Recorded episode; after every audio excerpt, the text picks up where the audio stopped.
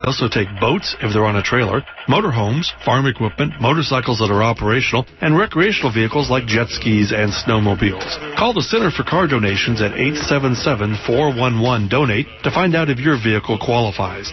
They'll pick it up for free and give you a tax receipt for your donation. It's easy, quick, and KPFA gets the proceeds. Lost title? Not smog?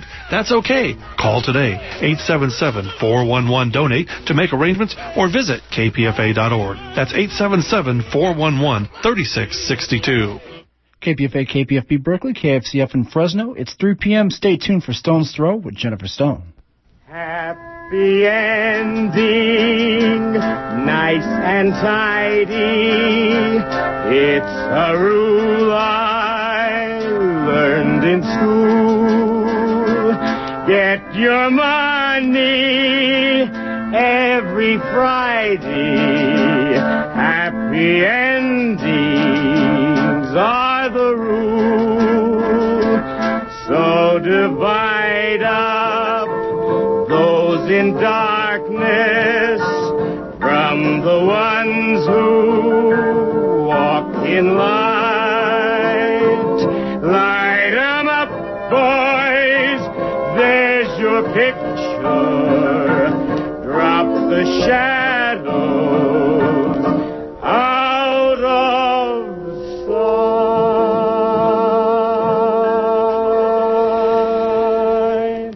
This is Jennifer Stone with Stone's Throw, uh, mm, 6 December 2011. And before I forget, I want to thank Mike, my new engineer. Mike, he popped in here a minute ago and, uh, I was putting my face on. That's something I do when I'm, when I'm desperate, when I'm trying to think of myself as a performer. I sit and put my face on. Actually, I don't have any eyebrows anymore. Uh, it's it's one of those. What is it? It's one of those um, things you do. You know, when you're trying to psych yourself up. It's of course hopeless, but he he I'm sure was not uh, offended. My older son always looks horrified when I put my face on in a restaurant. Uh, I I think the last time I did that, he said something. Uh, he said, "Well, I don't sit here shaving or something." I said, "No, no, no, it's not the same thing at all. In the fifties, you know, putting your lipstick on was a perfectly respectable thing to do. Never mind." I want to thank Mike for putting up with me, and I want to thank all those KPFA listeners who have been kind enough to write me letters this year, send me birthday gifts, I guess, Christmas gift. I love this portrait. It's a, a photograph, a framed portrait of a little bull under a great oak tree. This is a gift from Jerry and Julie. It's in remembrance of last week's reading of Ferdinand the Bull by Munro Leaf. That fabulous children's book written in the 30s. You know, what if there were a war and nobody came? It's all about a little bull who would not fight in the bullfights.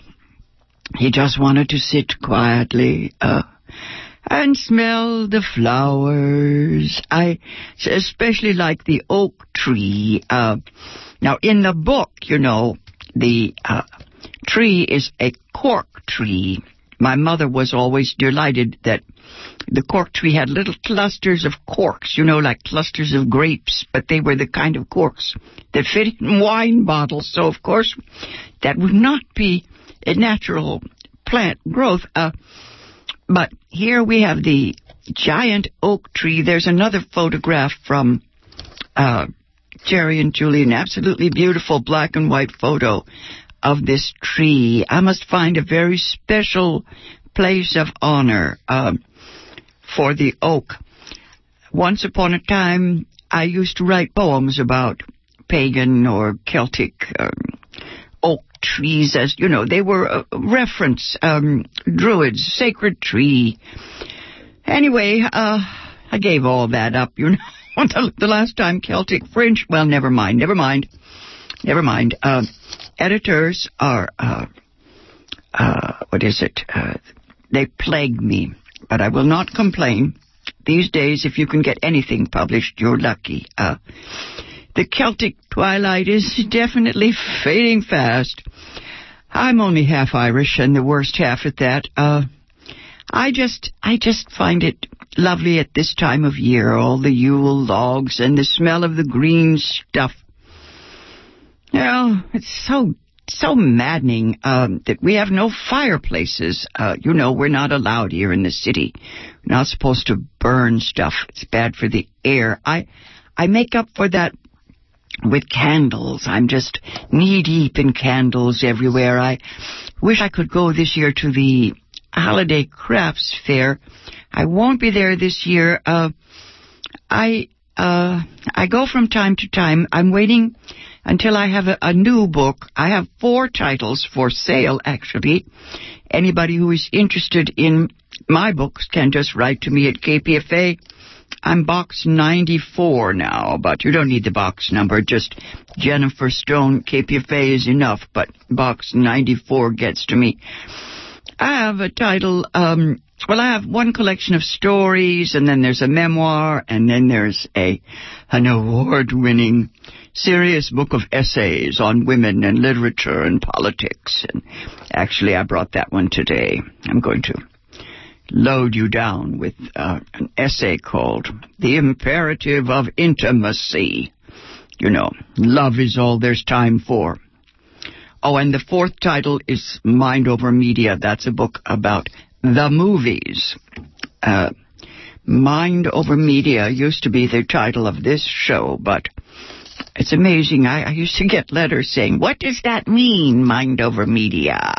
Who knows what anything means? I thought it was clear. Uh, this week, all I hear, the only meaning is the chorus of the occupiers. Uh, I think of that in my mind, my image is that of a Greek chorus. You know, like those in ancient uh, Athens, the theater there, the Greek drama, that gave us the call and response.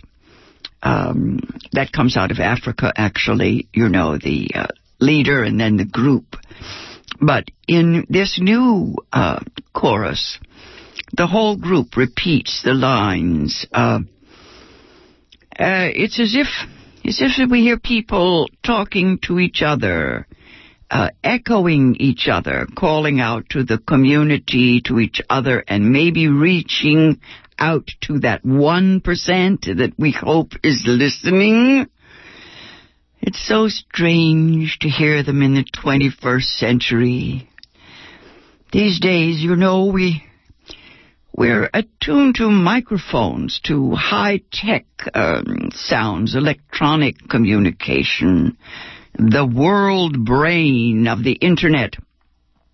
Uh, the late Marshall McLuhan told us that the medium is the message. Now, I don't know what that means anymore. Uh, is the medium we the people, or is it the technology, the fact that uh, one voice can be heard by millions, millions?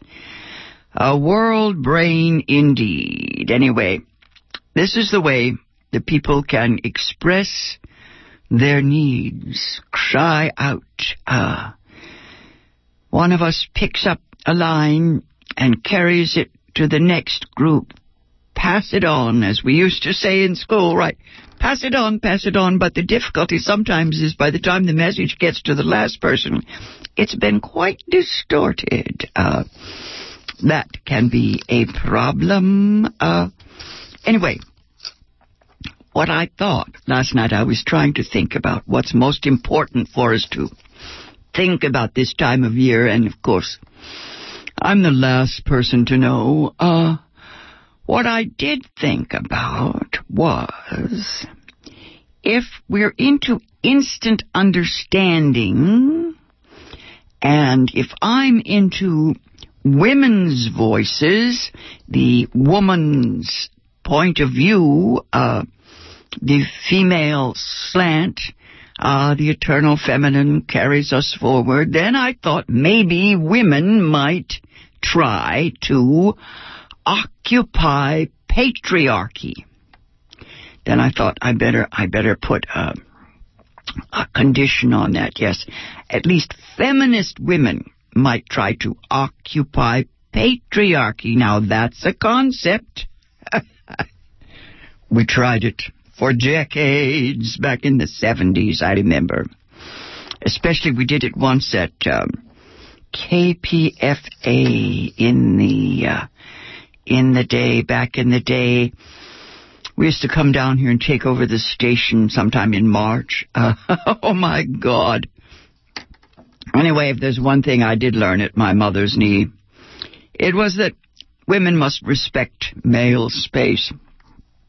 Uh, you know, you can get yourself into a great deal of trouble if you don't. Uh, my problem is that I do demand absolute autonomy over my space.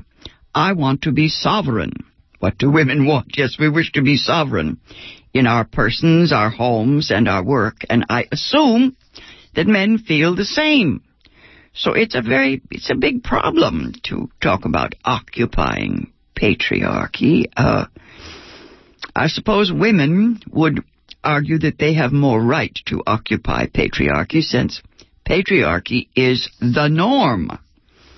Uh, nobody, though, wants to be rejected, ignored, or told off. Uh, I remember the difficulties I used to get into at uh, uh poetry readings, book readings, when we had a woman only policy. What a fuss. That created more fuss. The reading was always lost in the confusion, so I gave up on that. Uh, it was a snag. Female space is not respected, so I suppose the argument is that male space should not be respected. You know, locker rooms, we have to invade the locker room and crash their clubs. Uh, mm, I'm not sure, actually. This is something we need to think about. Uh, we need to go further with this. Uh, I accept the fact that others, male and female, intrude on my thoughts. yes, even over the net, yes. Even women can intrude on my thoughts. Uh, space, physical space, that's something else. Uh, I don't know. My thought is that if you've ever tried laughing at a man, you know. you know the kind of trouble you're in when you intrude on his uh, psychic or emotional space. Just try laughing at a stuffed shirt. Ah, uh, my Irish heritage allows me to do this sort of thing, but it is a clear and present danger. Uh, uh, many men would rather be verbally abused, you know. They prefer the anger of a woman to her laughter. Denigrating males with laughter uh, is uh, not just Irish, it's lethal. Uh, all of us have an ego. My own threshold for insult is very low. you know, that dismissive response we get from people who disregard us can be very painful. Anyway, my question this year is when is it politically correct to intrude on male space? I'm going to guess that maybe it is when their space is exclusive. That is, uh, when the space creates a situation where uh, men and women are unequal. You know, um, athletic facilities, that kind of thing. Uh, the clubs, the restaurants, the schools, uh, transport, access to credit, all those serious, um, oh, those legal matters, you know, the whole package. Uh, some males tend to bitch about traditional rules, about bar rooms, um, locker rooms, and so forth, but what I see is that this Occupy movement, um, yes, the occupation chorus, when they have meetings, the best thing I see there is that women do have equal time. If you look at the uh, television coverage, you see that there are certainly as many women present as men. That's new.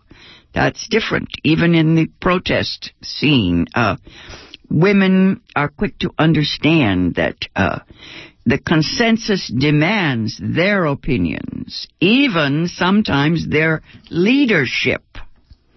Although uh, we don't need to call it leadership anymore.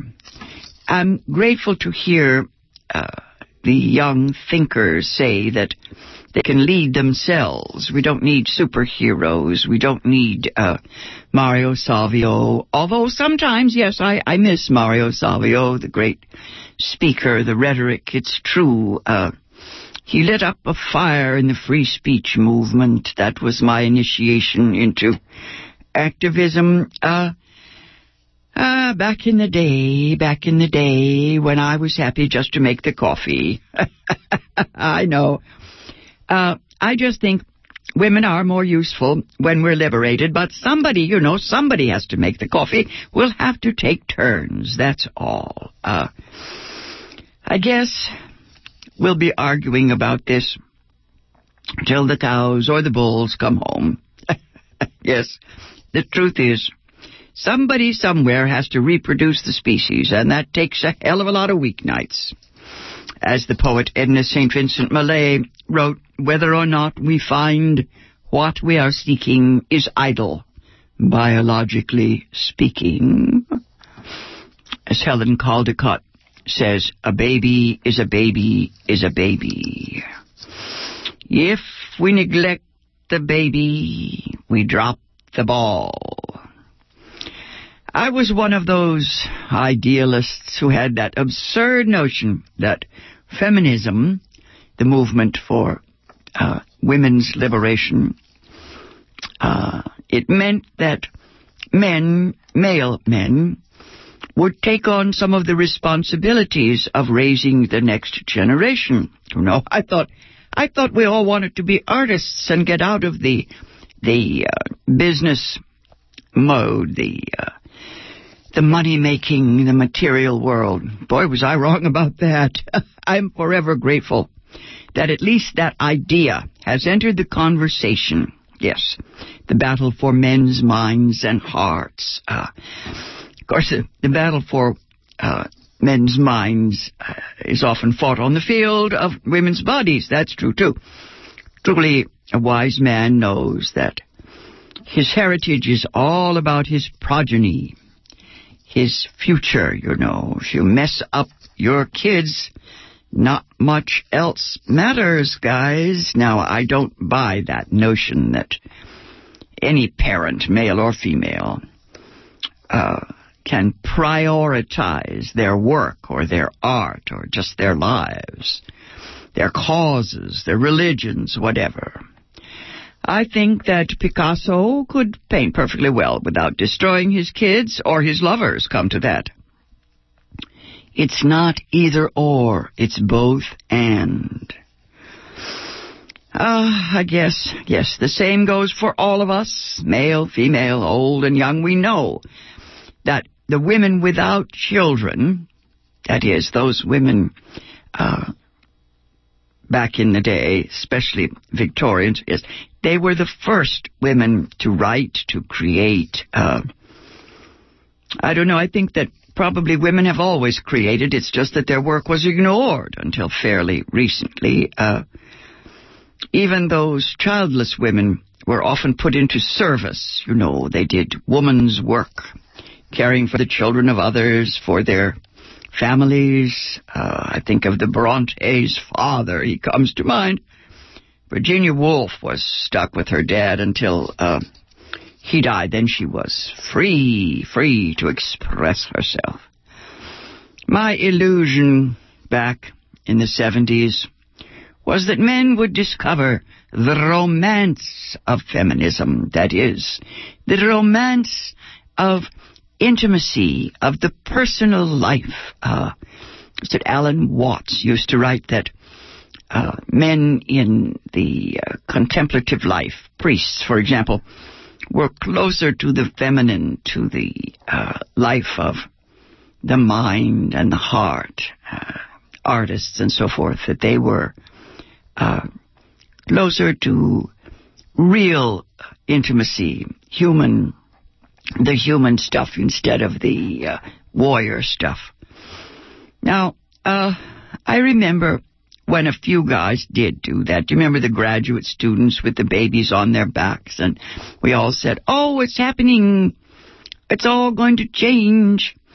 And it did a little, but not altogether. Uh, I, I think that's because so many women discovered masculine privilege. Oh boy, it's so great to get that paycheck. Oh wow, I saw them out there. They put their high heels in their uh, briefcases and ran to work in their running shoes and they took off. And suddenly the question was how many women are lawyers and doctors? Anyway, I guess maybe it's time to work on the liberation of child care workers. There we go. maybe no one really, really wants to change the diapers. Back in the day, togetherness was an ideal. Uh, possible, but not probable. Not probable. In any case, what I want to do today, uh, let's see, I had made a list of 18 things to read because it's Christmas and I'm so interested in this issue of intimacy. And I started out, let's see, I listened to Mitch on uh, his show 10 o'clock yesterday morning. He was reading about the great Lucretius, the nature of the universe, the pagan poet, you know. Now there's somebody who changed my life. See, Lucretius was not just a feminist. Uh, actually, I, I, don't think he knew women existed, but he was definitely what I call a, a subjective soul. Uh, along with Alan Watts, his book Psychiatry East and West turned me on, and these were the male philosophers who understood that there was so much more to life than getting and spending. Uh, the end of my list, I even had our own Mark Twain, his Diary of Adam and Eve. Hilarious spin on biblical Genesis, you know, the ways in which we came to be human. Uh, they, they keep stumbling over each other, man and woman, Adam and Eve. Mark Twain's Diary of Adam and Eve is my favorite KPFA reading. I was digging around for it the other day. My younger son and I once made a tape of that, and I can't find it anywhere, but it's wonderful. Uh, it's got all these passages about the woman before the fall when she's leading the groups, the animals. She was the leader of the pack. She was so enthusiastic and wild and uh, free, and then, of course, comes the fall, which is pregnancy, babies, and the rest. And after the fall, she, uh, uh, uh, she learns to visit the temple of the guy, you know, after the fall. Uh, she goes to his church. She grasps the nettle. And, uh, she says, well, uh, uh, she doesn't love him on account of his singing. No, no. She says, I love him just because he is masculine. No, she says, I do not love him because of his singing. The more he sings, the more I do not get used to it. But, uh, I can get used to his singing. Uh, that's the easy part.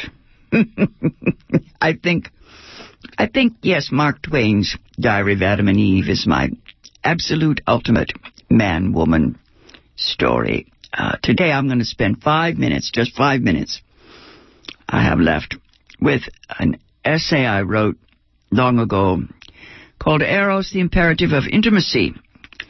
It's all about women's poetry. Now, uh, gee, I thought I had 27 minutes to read this, and I've gone and rattled, rattled on. Let's see trying to think what is the absolute essence of this essay. I guess I'm going to have to save it for next week. let me just let me just uh, dip in here. Uh, hmm. The woman poet, the woman poet does not wish to write as a man does. We do not wish to join that club. It's not that we serve a different master, although we do. It's that we are sick of service. And the master has made masochists of us all. A woman's motive in writing is not mastery either of herself or of her material. Women do not wish to be equal as artists. Equal is not the same. Women wish to find a new voice. Equity within the literary establishment, that, that would be nice. Yes, equal time, equal time. Occupy patriarchal space. But we're not going to get that. I don't think that's ever going to be our fate. What women can give us is more of themselves. We can know more of each other. For a poet, style is the only morality. If a woman's style is to seek for an end to separation and to move, well, to join the trend toward intimacy, then there is hope for the future of literature. Then I think of Virginia Woolf talking about Shakespeare's sister, you know, that curious woman who went to London and and with a little luck managed to avoid becoming pregnant and managed to write the plays of Shakespeare. Uh, interesting, interesting. See, I have so many paragraphs here on D.H. Lawrence, all of the. Yes, let me jump to the books by Barbara Walker. The Woman's or Women's Encyclopedia of Myths and Secrets. Also her book, The Crone, Woman of Age, Wisdom and Power. I mention those because uh, they're such wonderful Christmas presents to give. She gives us, Barbara Walker gives us multi-layered references, information about pre-patriarchal thought and religion. Can combine this with all the modern stuff. It's all the same, you know. Uh, she gives us a panoramic vision of earlier ages, times when human beings seem to have been in balance. Not that they were good or just or even wise, only that there was some balance. Eden was not paradise. Dialecticism, or the setting up of measured evils, is just one of those advanced developments associated with patriarchy. The original image, picture of God, was, logically enough, the image of an old woman, a crone.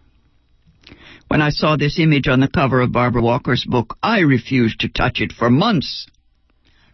Like all patriarchal people, I fear and loathe old age and all that goes with it.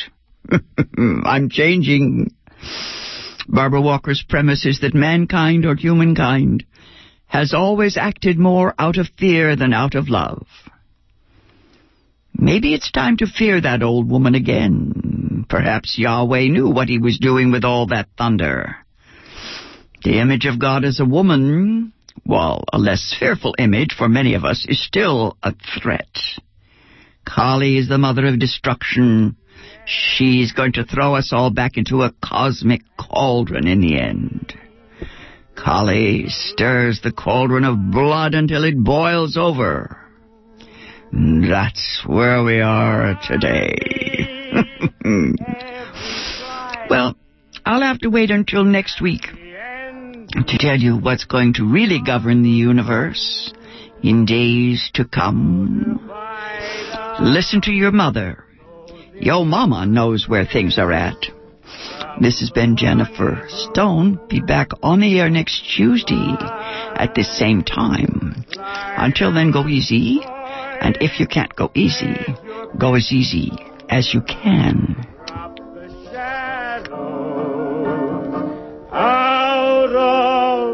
KPFA, KPFB in Berkeley, KFCF in Fresno. It is 3